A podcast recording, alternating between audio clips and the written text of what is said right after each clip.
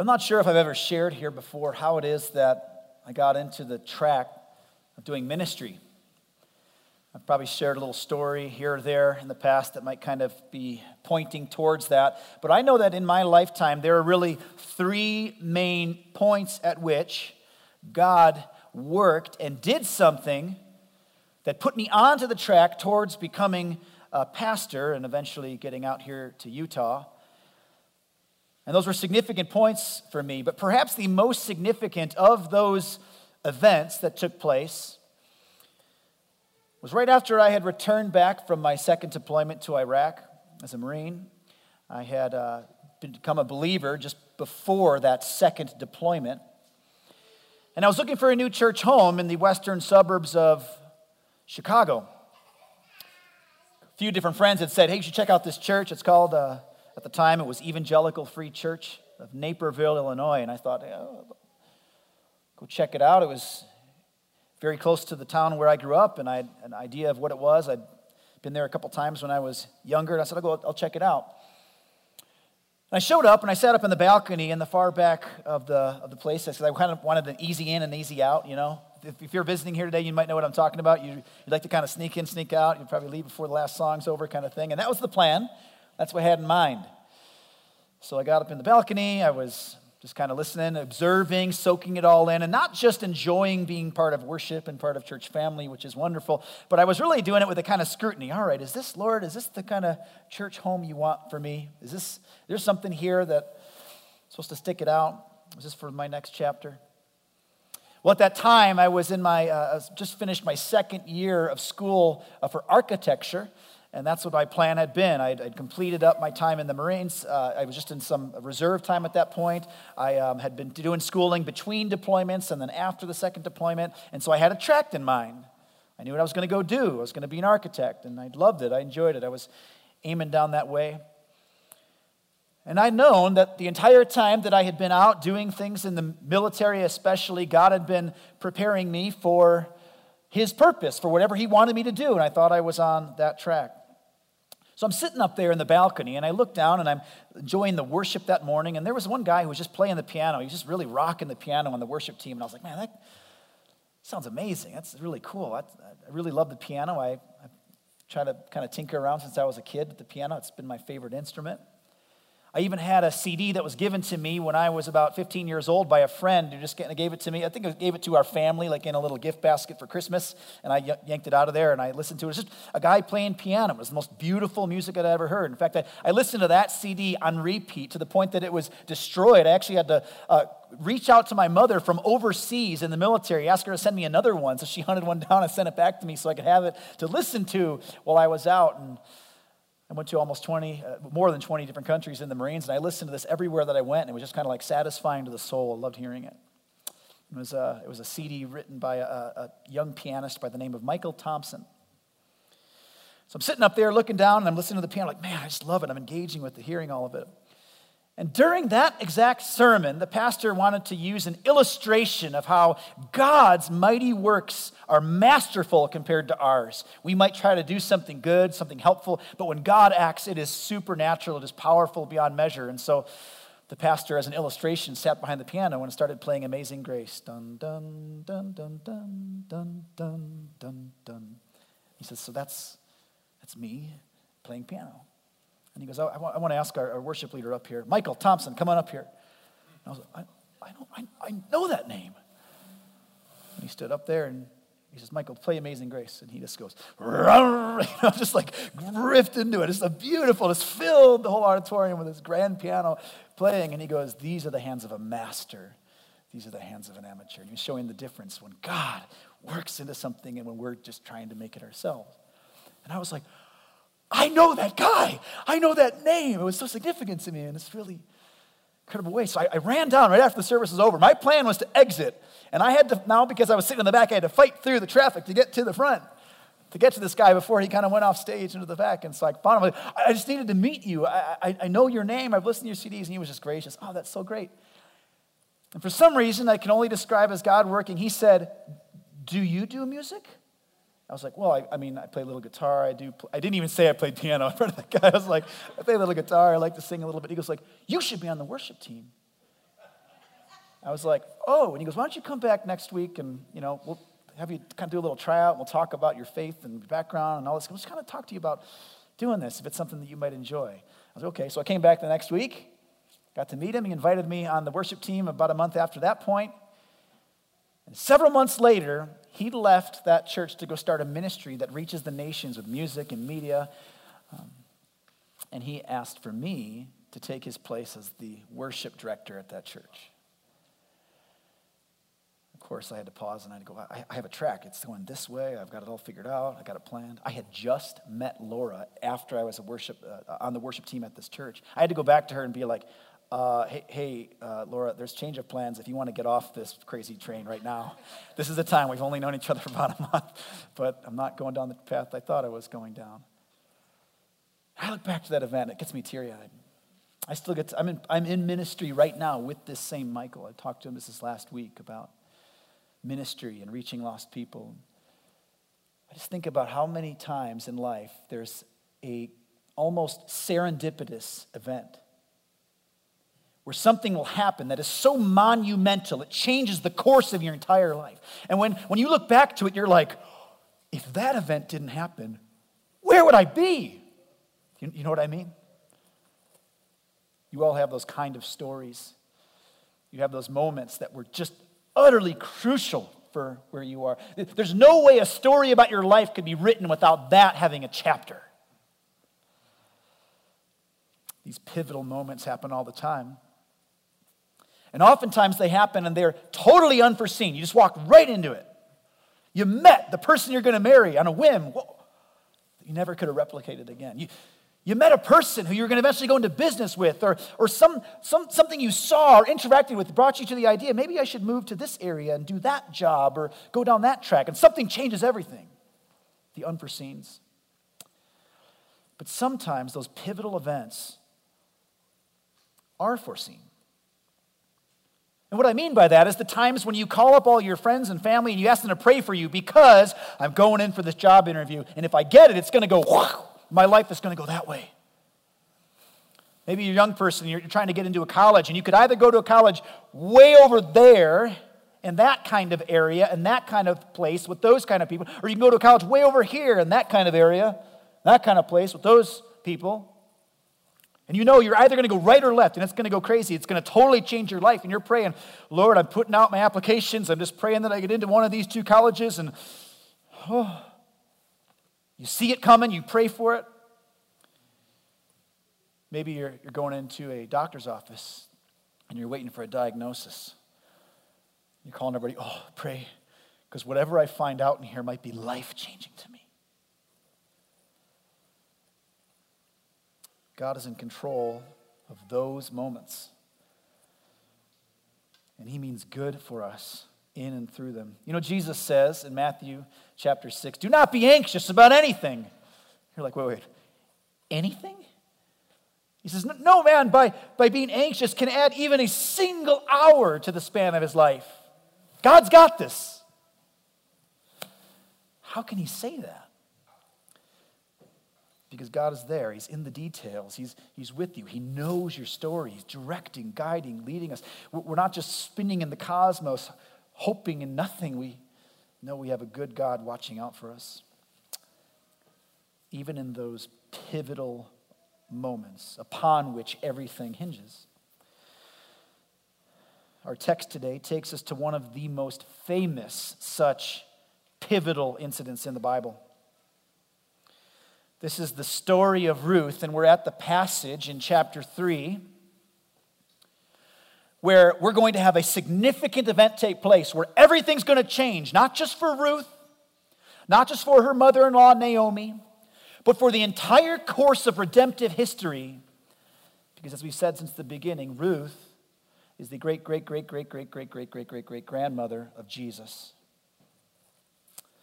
And this is significant to us. Now, this passage has tons of speculation around it. A lot of people have wondered what to do, not just with the whole book of Ruth, but this very specific passage. What is going on in this scene? So, here are my two hopes for today, and then we're going to read the text and pray and, and dive in. My two hopes. First hope today is that I can explain this, adequately explain to you what is happening in this famous scene. If you were to walk out just having a better understanding of what happened here, that in the future, when you go through it in a Bible study or in your own personal time, walk through it, or dealing with someone who might have some questions about it, or you hear speculation about it, that you might be well served to go, ah, wait, hold on, I've, I have a familiarity with this. That's my first hope.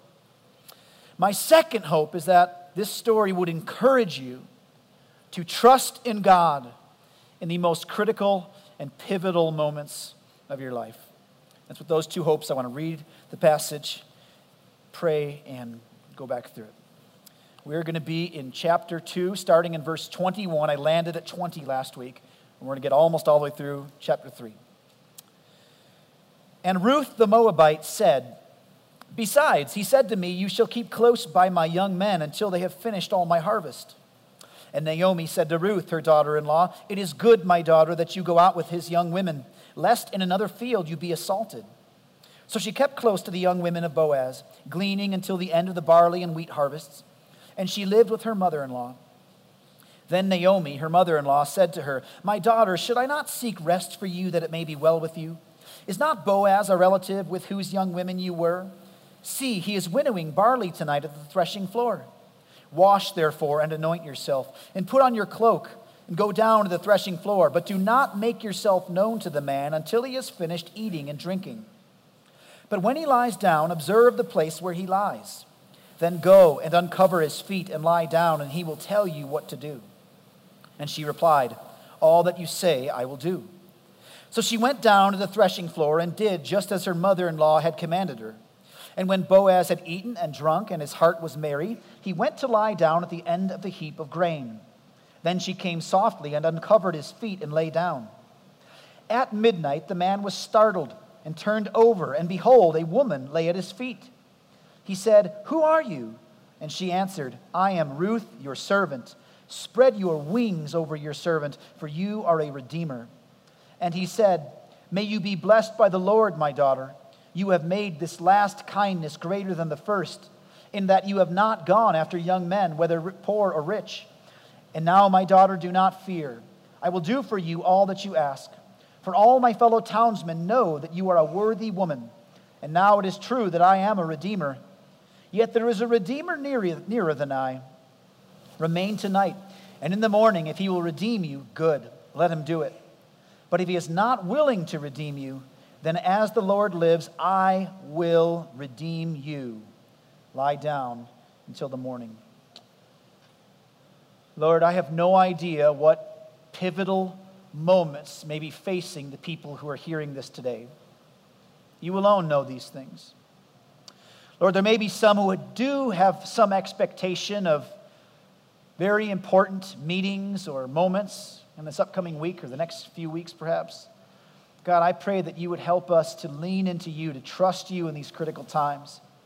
Father, enlighten our heart, uh, the eyes of our heart as we read this passage right now. Help us to be well served by the teaching that I'm about to deliver, Lord. Keep me from error. Let us be served in such a way that it leads us to love and honor you more because of the things that are written in the book of Ruth. In Jesus' name we pray. Amen. And Ruth the Moabite said, Besides, he said to me, You shall keep close by my young men until they have finished all my harvest. And Naomi said to Ruth, her daughter in law, It is good, my daughter, that you go out with his young women, lest in another field you be assaulted. You'll remember from last week that this is the point in the passage where, right after Ruth, receiving great blessing from Boaz, goes and tells Naomi about what happened.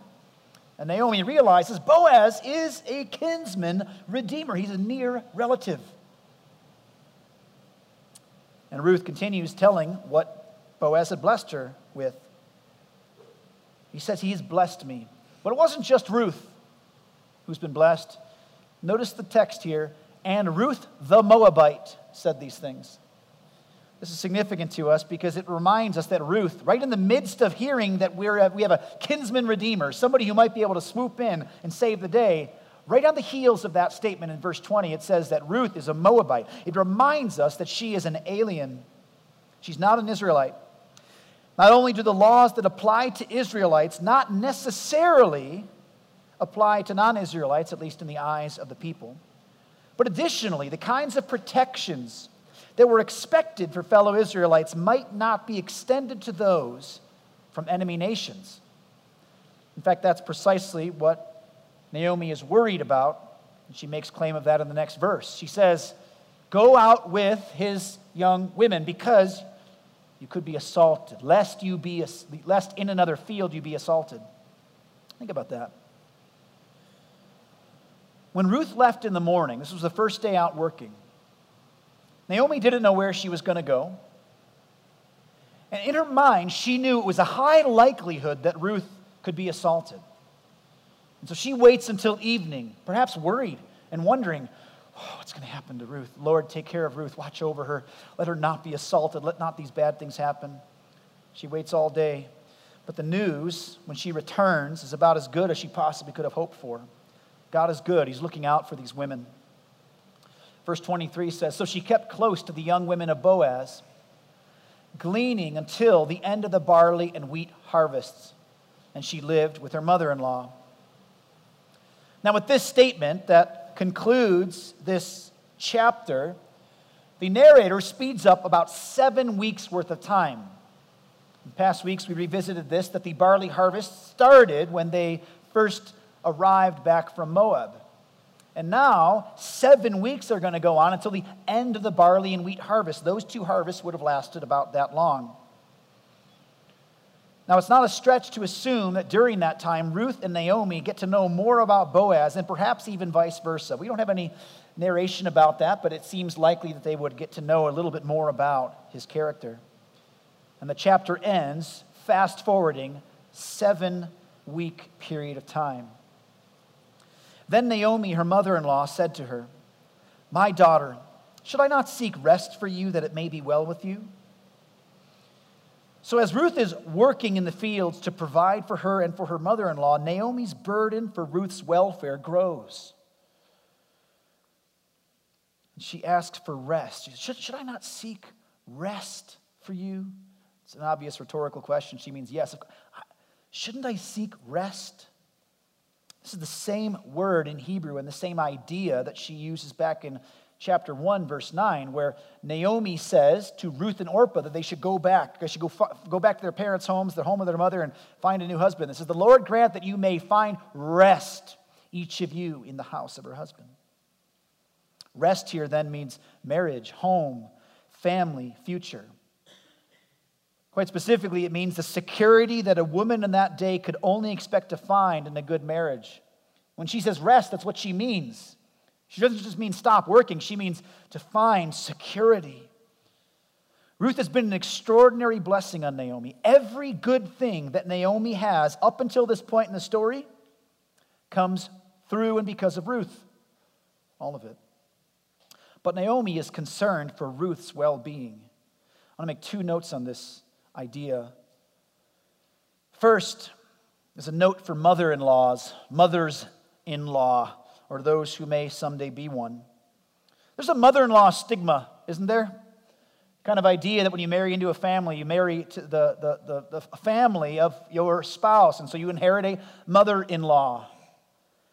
It's kind of a worldly thinking about this that there should be some kind of conflict, and there should be some kinds of difficulty, and there should be abrasion in that kind of relationship, and it sticks. Think about these things. It's wonderful to see examples of this kind of thing in the Bible where we can tell mothers in law, be like Naomi. She has fully embraced Ruth as her daughter, right in there. She's my daughter. Should I not seek rest for you? She's, she's owning that relationship. They are, they are bonded, they are tight, and she cares about what's good for Naomi, for Ruth. No one in this story has endured more loss than Naomi has. No one. Yet she concerns herself with what is best for her daughter. She's not thinking about, well, I need something good. How can I be best suited? How can I be best cared for? She says, you need something good. I want you to have rest. This reminds me of the Christian ethic we see all over the New Testament. It's very poignantly stated in Philippians 2. Look at this Philippians 2 3 through 4. This is just Christian living. Do nothing from rival, rivalry or conceit, but in humility count others more significant than yourselves. Let each of you look not only to his own interest, but also to the interests of others. Naomi is a great example of this, even long before Jesus would walk on this earth. When Jesus even says in John 13, all people are going to know that we're Christians by the way that we love one another. My point in pausing on this right now is let's break those stigmas as believers. Let's, let's refuse to settle for the fact that we might have a bad relationship with family in certain contexts. For those who have young kids and are thinking someday you're going to marry those kids off and you're going to have in laws, set your heart and your mind now. I don't have to be like the world. I, want to be, I want to be a kind of in law who seeks the best for my kids and just loves them and wants good for them. It's a note for mothers in law. It's also quick, I want to make a note here for husbands. Don't underestimate the kind of security, hope, good that you provide for your wife and kids. Rest. I'm sure that even in Ruth's day, there were deadbeat husbands. But it's expected that a husband would provide well for his wife. She doesn't even qualify it. Oh, that you would find a husband. Oh, that you would go find someone else, that you would find rest. That's the expectation. Be provided for, you'd be taken care of. Men and women, for that matter. When you are helping your daughters seek a good man, you want one day to be able to unite her with someone who you know will take joy in providing rest, rest for her. Regarding boys, train your boys to own this responsibility, to take a joy. This is an expectation that we provide and sacrifice to serve. That the women in our lives would know and feel a sanctuary in the home and a, I'm not alone, I'm cared for, I'm being watched over. Is not Boaz our relative with whose young women you were? See, he is winnowing barley tonight at the threshing floor. So, first, Naomi makes comment that, okay, he's a relative, he's a, he's a redeemer type, he's a near relative to us. You know those women you're hanging out with? That, that's Boaz's servants. You're amongst them. And tonight, this very night, he is winnowing barley at the threshing floor. A threshing floor would be a hard spot of ground. It could be packed dirt. It's likely that it would be on stone. Uh, these were almost always on the east side of the city in Israel because of the prevailing uh, uh, Mediterranean winds that would come from the west. And so they'd usually do them on the east side of the city where there's the open fields. And uh, they would literally stand on these hardened grounds and they beat out the barley, beat out the wheat, and then they would lift with the winnowing fork what was left. And the good grain would fall to the ground and the wind would carry away the chaff. See this kind of idea being talked about even in Jesus' day. Continues on, wash therefore and anoint yourself and put on your cloak and go down to the threshing floor, but do not make yourself known to the man until he has finished eating and drinking. But when he lies down, observe the place where he lies. Then go and uncover his feet and lie down, and he will tell you what to do. Naomi gives her instructions here. I want to make several observations. This is kind of the this is the instructions for this pivotal event. I was talking from the beginning, this pivotal moment. Something is about to happen, one way or the other. It's either going to go really well for these women or probably really poorly from this night forward. And this is the instruction that Naomi gives to Ruth. Let's walk through those. I'm going to give you just a few observations, just four, four observations first. First, she tells her to clean up. Wash, therefore, anoint yourself, put on your cloak. For, for, for those of you who are, are, are thinking, when you see the word anoint, your ears perk up. There's one really critical word for anoint or anointed one or being anointed in the Old Testament. It's Messiah. It's the same word that we get Messiah from, talking about an anointed one. Pause. That's not this word here. This word here for anoint explicitly refers to a, an olive oil based perfume. It's a, it's a kind of a hygiene. It's like, it's like put on deodorant. Make sure you don't stink. It's that kind of language. When this word is used in the context of washing like that, it's that kind of anointing. It's, it's cleaning up, getting out of the shower, making sure you don't stink to go do what's happening next. Now, with this language, it may even be that Naomi is not concerned with Ruth looking attractive for Boaz. In fact, it's going to happen in the middle of the night. This isn't quite like you put on makeup, make yourself look beautiful. It's not that kind of language being used of here. It's oftentimes used of men. She's actually, perhaps, telling Ruth that it's time to conclude her period of mourning for her deceased husband. We can't know this for certain, but this language is used several times in the Bible to refer to people ending a period of grieving. Time to get up, wash up, move on. Move on with your life now. Now, the place we see this most explicit, the same exact order and the same exact wording is in 2 Samuel 12 20. This is after David had sinned with Bathsheba. He had taken her, even though she belonged to another man. Uh, she had gotten pregnant by him, had a baby, and the baby is getting sick. He thinks it's going to die. He's heard from God the baby's going to die, and he's crying out to the Lord, Don't take the baby. And he goes into this period of grieving and mourning as he's crying out to God. Maybe God will just have mercy and let this baby live.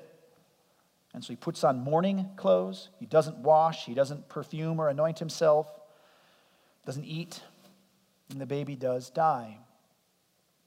And immediately after that happens, it says, Then David arose from the earth and washed, same thing, and anointed himself, same word there, and changed his clothes. This is the exact same word as putting on the cloak we see in Ruth.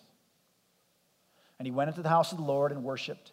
He then went to his own house, and when he asked, they set food before him, and he ate. So he concluded a period of mourning, got up, refreshed, and went to worship and eat. It's that kind of idea. So the first observation is that she's told, clean up, get up and go. The second observation is go down and wait. Remember the wording there.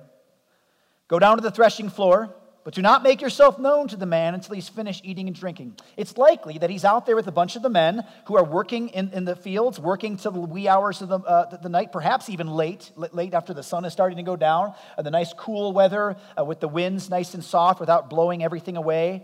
Could be out there with the guys, even having a meal together. And she says, Go down there, but don't make yourself known to the man until after he's finished eating and drinking. So, meal done, time to sleep. But when he lies down, observe the place where he lies. So just, just you, you check out where he's going. So what I'm imagining here, and there's no way to know exactly how this worked out. The language doesn't tell us, but I'm imagining guys are eating together around a campfire there. They finish the meal at the end of the day. They all kind of go find a spot to go uh, to go eat or go, go lay down. If you've ever had a camp night with guys, they don't go cuddle.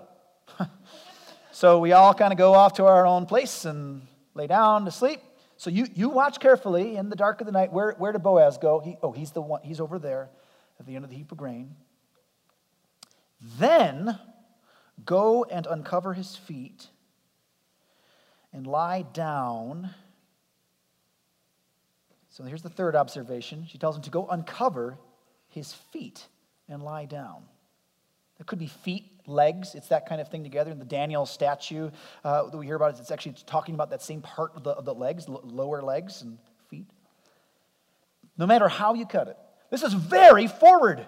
This is very intimate. It's even kind of provocative, almost like, oh my goodness, she's a servant. She doesn't know him. She, what's, what's, I mean, she only knows him by, by the one interaction we know she's already had. That's very weird for her to come do this.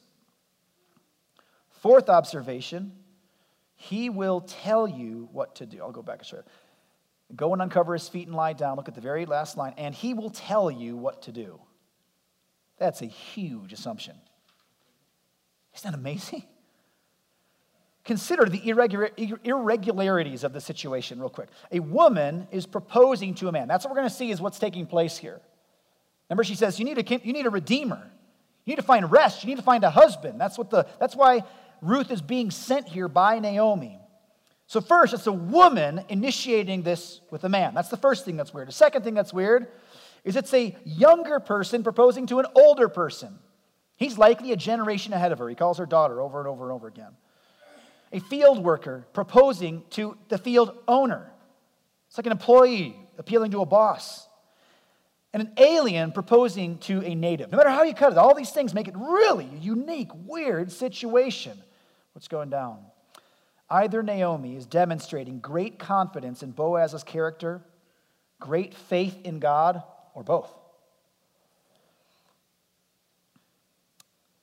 Now, here's the question that might be helpful for us to consider Are we to see anything sexual going on here?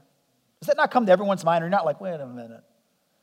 If someone were to tell you this story, modern day, so I snuck into his house, I pulled his covers back, and he woke up, I was laying there, you'd be like, what else? Right?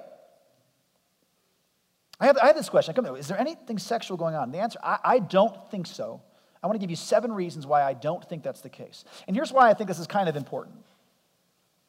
There are people who will look back at even just descriptive stories in the Bible. This might be one of them.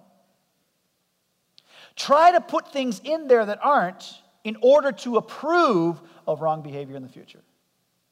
So, in other words, if a person sees Naomi, uh, a virtuous woman, tells Ruth to go sleep with this man she's not married to, well, then maybe it's okay to go do that today. That, you get, that, get what I'm thinking? That's how people sometimes think. And so we need to ask the question well, before we go anywhere, it's not prescriptive, nothing's being prescribed, but also, is there anything weird going on like that? Is there anything sexual happening? I don't think so.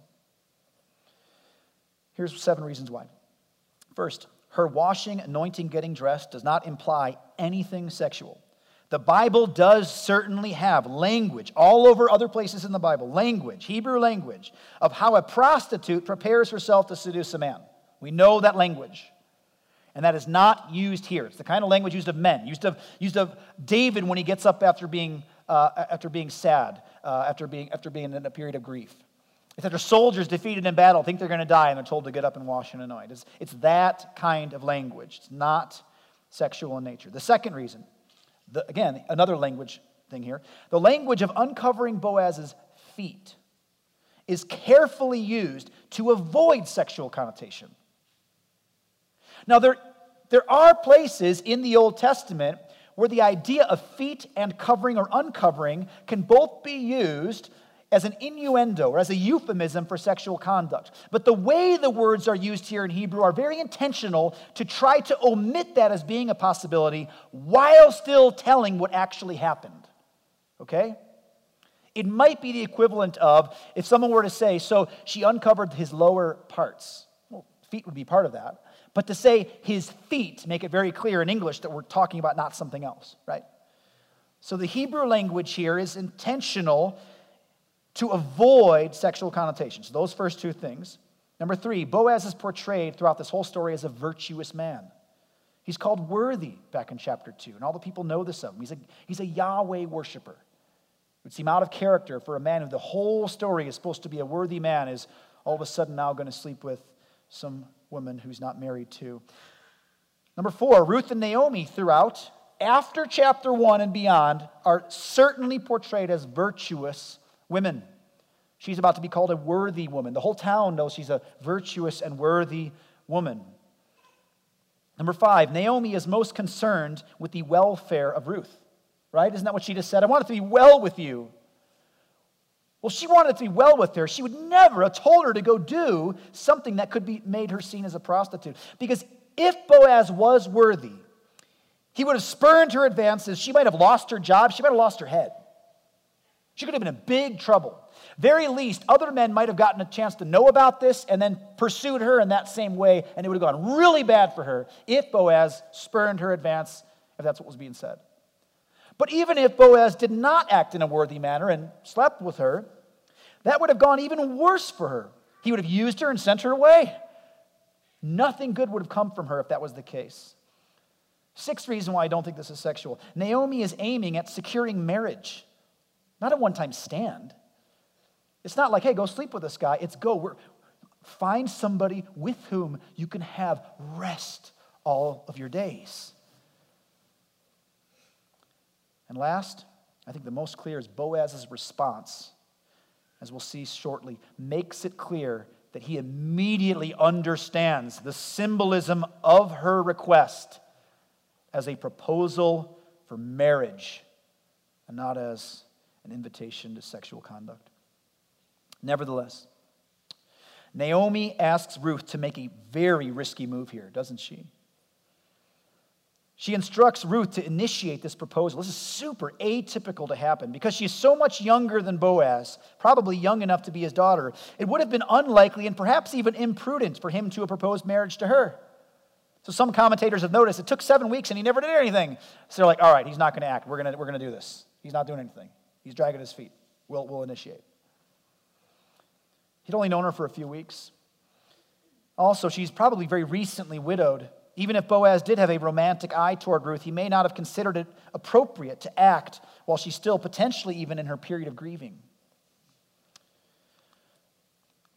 And she replied, All that you say, I will do. Now, especially when I was a youth pastor, I heard this kind of passage pointed to a lot when dating ethics were fresh on the mind, especially of young single people. Young girls would ask, Is it okay for me to ask the guy out? Is it okay for the woman to initiate uh, that kind of uh, uh, that kind of interaction with, with a guy in the beginning of a dating relationship, or maybe even propose to the man for marriage after they've been dating for a while, or, or be the one to pay for his dinner, those kind of things. Those are the kind of questions. Is that okay? Is that a good thing? And I'd actually heard people pers- point to this exact same passage. It's okay for a woman to pursue the man. Look, Ruth did it. Well, Notice that the real story here is not that a headstrong young woman saw a man she wanted and took the initiative. The real story is of a young woman who obeys every word of what her mother says without question. Young ladies, I would suggest letting that be the application point for you in this story more than the pursue the man. So she went down to the threshing floor and did just as her mother in law had commanded her. So she did exactly, she said, I'll do what you say, and then she did it. And when Boaz had eaten and drunk, and his heart was merry, he went to lie down at the end of the heap of grain. Then she came softly and uncovered his feet and lay down. So not only does she do what's instructed, but she, she does all the parts and pieces of it. She waits until his heart was merry. Now, he almost certainly had some kind of wine. That would be very likely to have there.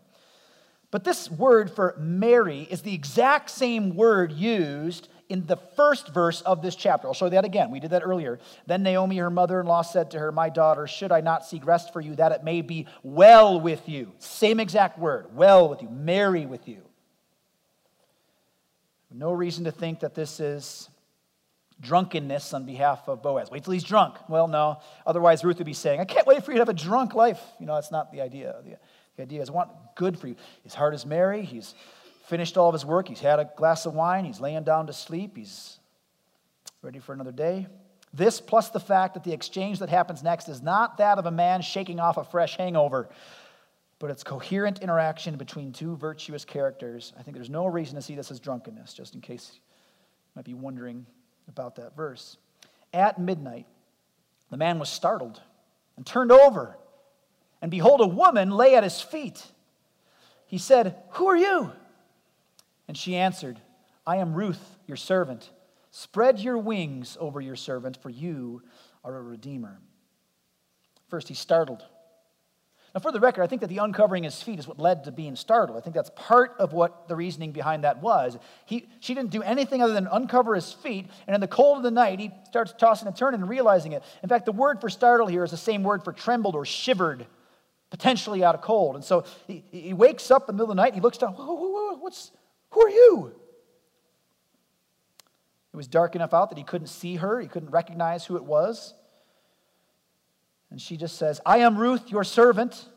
Spread your wings over your servant, for you are a redeemer. And that's it. That's all Ruth says in this whole interaction. That's all we get. She must have rehearsed that for hours while she's waiting there for him to wake up. Well, it's hard not to be reminded what Boaz says in chapter 2. If you're reading this through faster than this, the pace we're going this morning, you might have noticed back in chapter 2, Boaz blesses Ruth and he uses a very similar language. He says, The Lord repay you, Ruth, for what you have done, and a full reward be given you by the Lord, the God of Israel, under whose wings you have come to take refuge. Same word. Ruth makes it known that she seeks for that reward to be given through Boaz. She goes, You cover me with your wings. Now, it's important to note that the word wings also means corner of a garment. So when she says, he says wings here, she says wings there, it's the same idea. It's a covering, it's a security, it's a protection. It's a euphemism for marriage. I want to show you the same wording used in Ezekiel 16 about wings covering over somebody. That's what it says in Ezekiel 16, 8, talking about talking God speaking to Israel. He says, When I passed by you again and saw you, behold, you were at the age for love, and I spread the corner of my garment, the wing, over you, and covered your nakedness. No, didn't uncover nakedness, which is sexual, covered nakedness. I made my vow to you and entered into a covenant with you, declares the Lord God, and you became mine. I want to read for you a quote from Daniel Block. He's a, new, a commentator on the book of Ruth. He wrote in the New American Commentary on this. He says, The gesture of a man covering a woman with his garment was a symbolic act which, according to Near Eastern custom, signified the establishment of a new relationship and the symbolic declaration of the husband to provide for the sustenance of the future wife. Now, technically, she does not propose to him.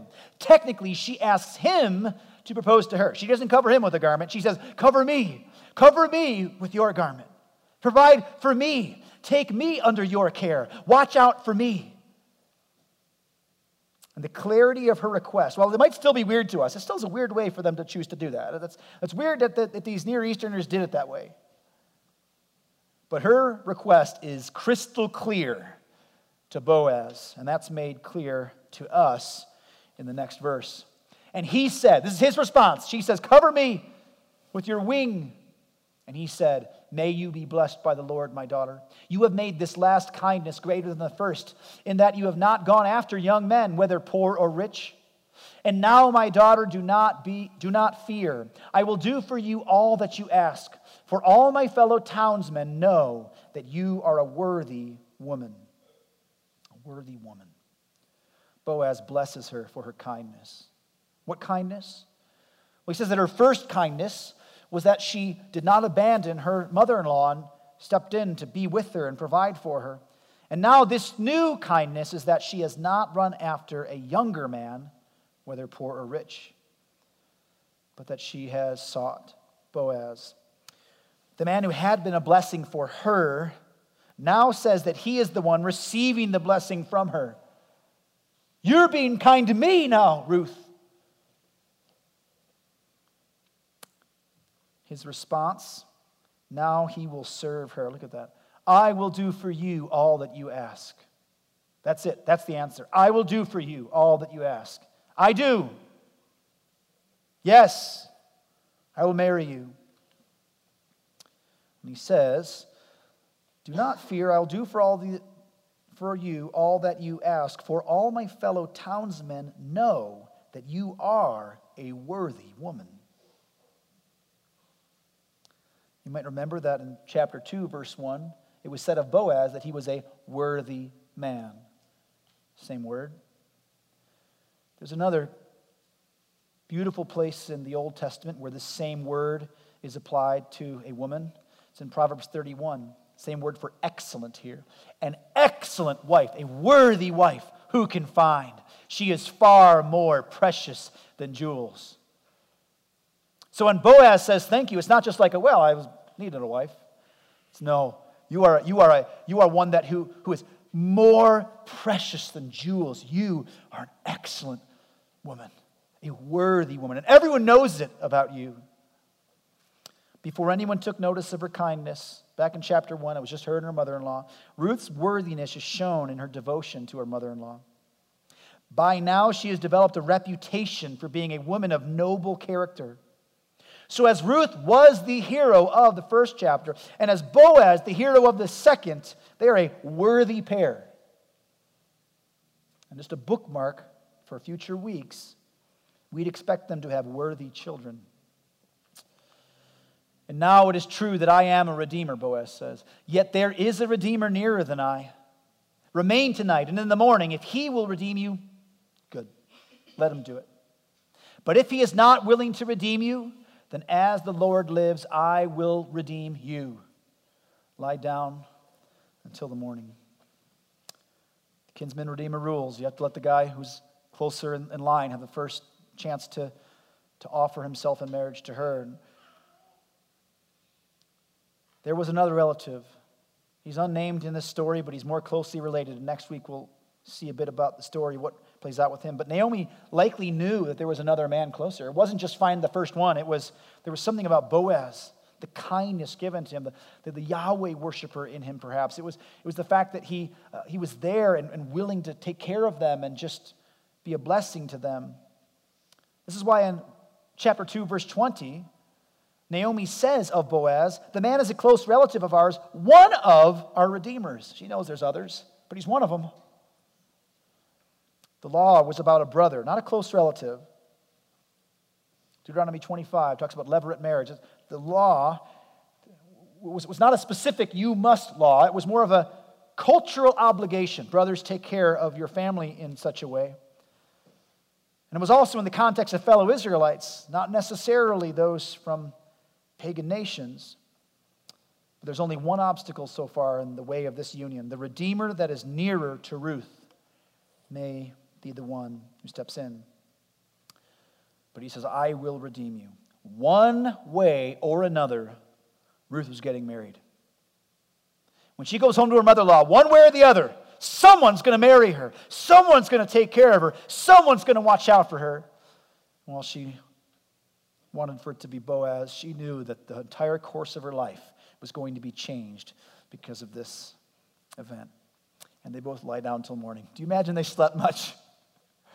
I'm not implying anything weird. I'm saying like lying awake, blink, blink, blink, thinking about, oh, I need, oh, she wants to marry. Okay, I got to talk to this guy and this guy. And she's sitting there. I have to tell my mother-in-law about this. They sit there until the morning. God shows up. I want to land the plane here with just one, one point to keep in mind. Just to wrap, something to keep in mind as you go on this week. There's so many times in our lives when it feels like we're just hanging on by a thread. Like I said, you're, you're getting ready to go into that important meeting or see the doctor or, or going for a job interview or college application, something like that. You're getting ready to go do it. And, and you, you know it's so tentative. It feels like a house of cards. Like everything is just right here. Just don't fall. Just so vulnerable. Man, Old Testament Israel, if you read the Old Testament, you see over and over and over again how many times it comes down to a single bottleneck that if this one person did one thing different, the whole thing would be obliterated that if the stone that came out of David's sling went slightly to the right, just, just a little bit, no Israel, no redemption, no Jesus. And yet God had a plan. He was in control down to all the moments, and his redemptive plan will not be thwarted. He's watching out for you. In your life now, he's, he means to do good for you, even if it's not what you had in mind. His good might not be what you're thinking. You might be praying for this. You might be praying for college A, and he goes, Nope, trust me, this, this is where. Who knows what he's going to do? But when you're in a hard place and you don't know what to do, just do the next right thing. Naomi, Ruth, they just set their heart to work hard to see what would happen and trusted that God would provide. Let's pray that you can do the same. Father, we love you. We're so grateful for stories like this, these amazing stories that are so pivotal and so critical. Lord, we thank you of the way that these stories tell us even some of the nitty gritty, even some of the parts of the, the way we should think about some of the characters and the people. Father, we're grateful that it's been recorded and has come down to us throughout the centuries, the millennia, that we may see them and, and rejoice again And the stories of these people would be an encouragement for us. Father, this morning I pray for two encouragements for those who are hearing this. Number one, that we would, we would grow in our understanding of these stories. And even if there's areas of here where there's still gray and, and fuzziness and misunderstanding, that it might compel people to open the Bible and look word by word to understand what has happened. Lord, I believe that's worshipful and honoring to you. It's good for our soul to do that. Father, and second, I pray that you would be an encouragement to our people through this word. That we would see that it wasn't just chance, happenstance. It wasn't just like a, whew, so lucky. this all worked out. Lord, you worked through these people. You worked through Ruth and her refusal to abandon her mother in law. You worked through Naomi in giving this instruction to her daughter in law who would listen. Father, you worked through Boaz, who, in the goodness of his heart and the worthiness of his actions, was a man who was one who would provide well for these women and give a happy ending. But God, we know that this redemptive story was the one that you had written.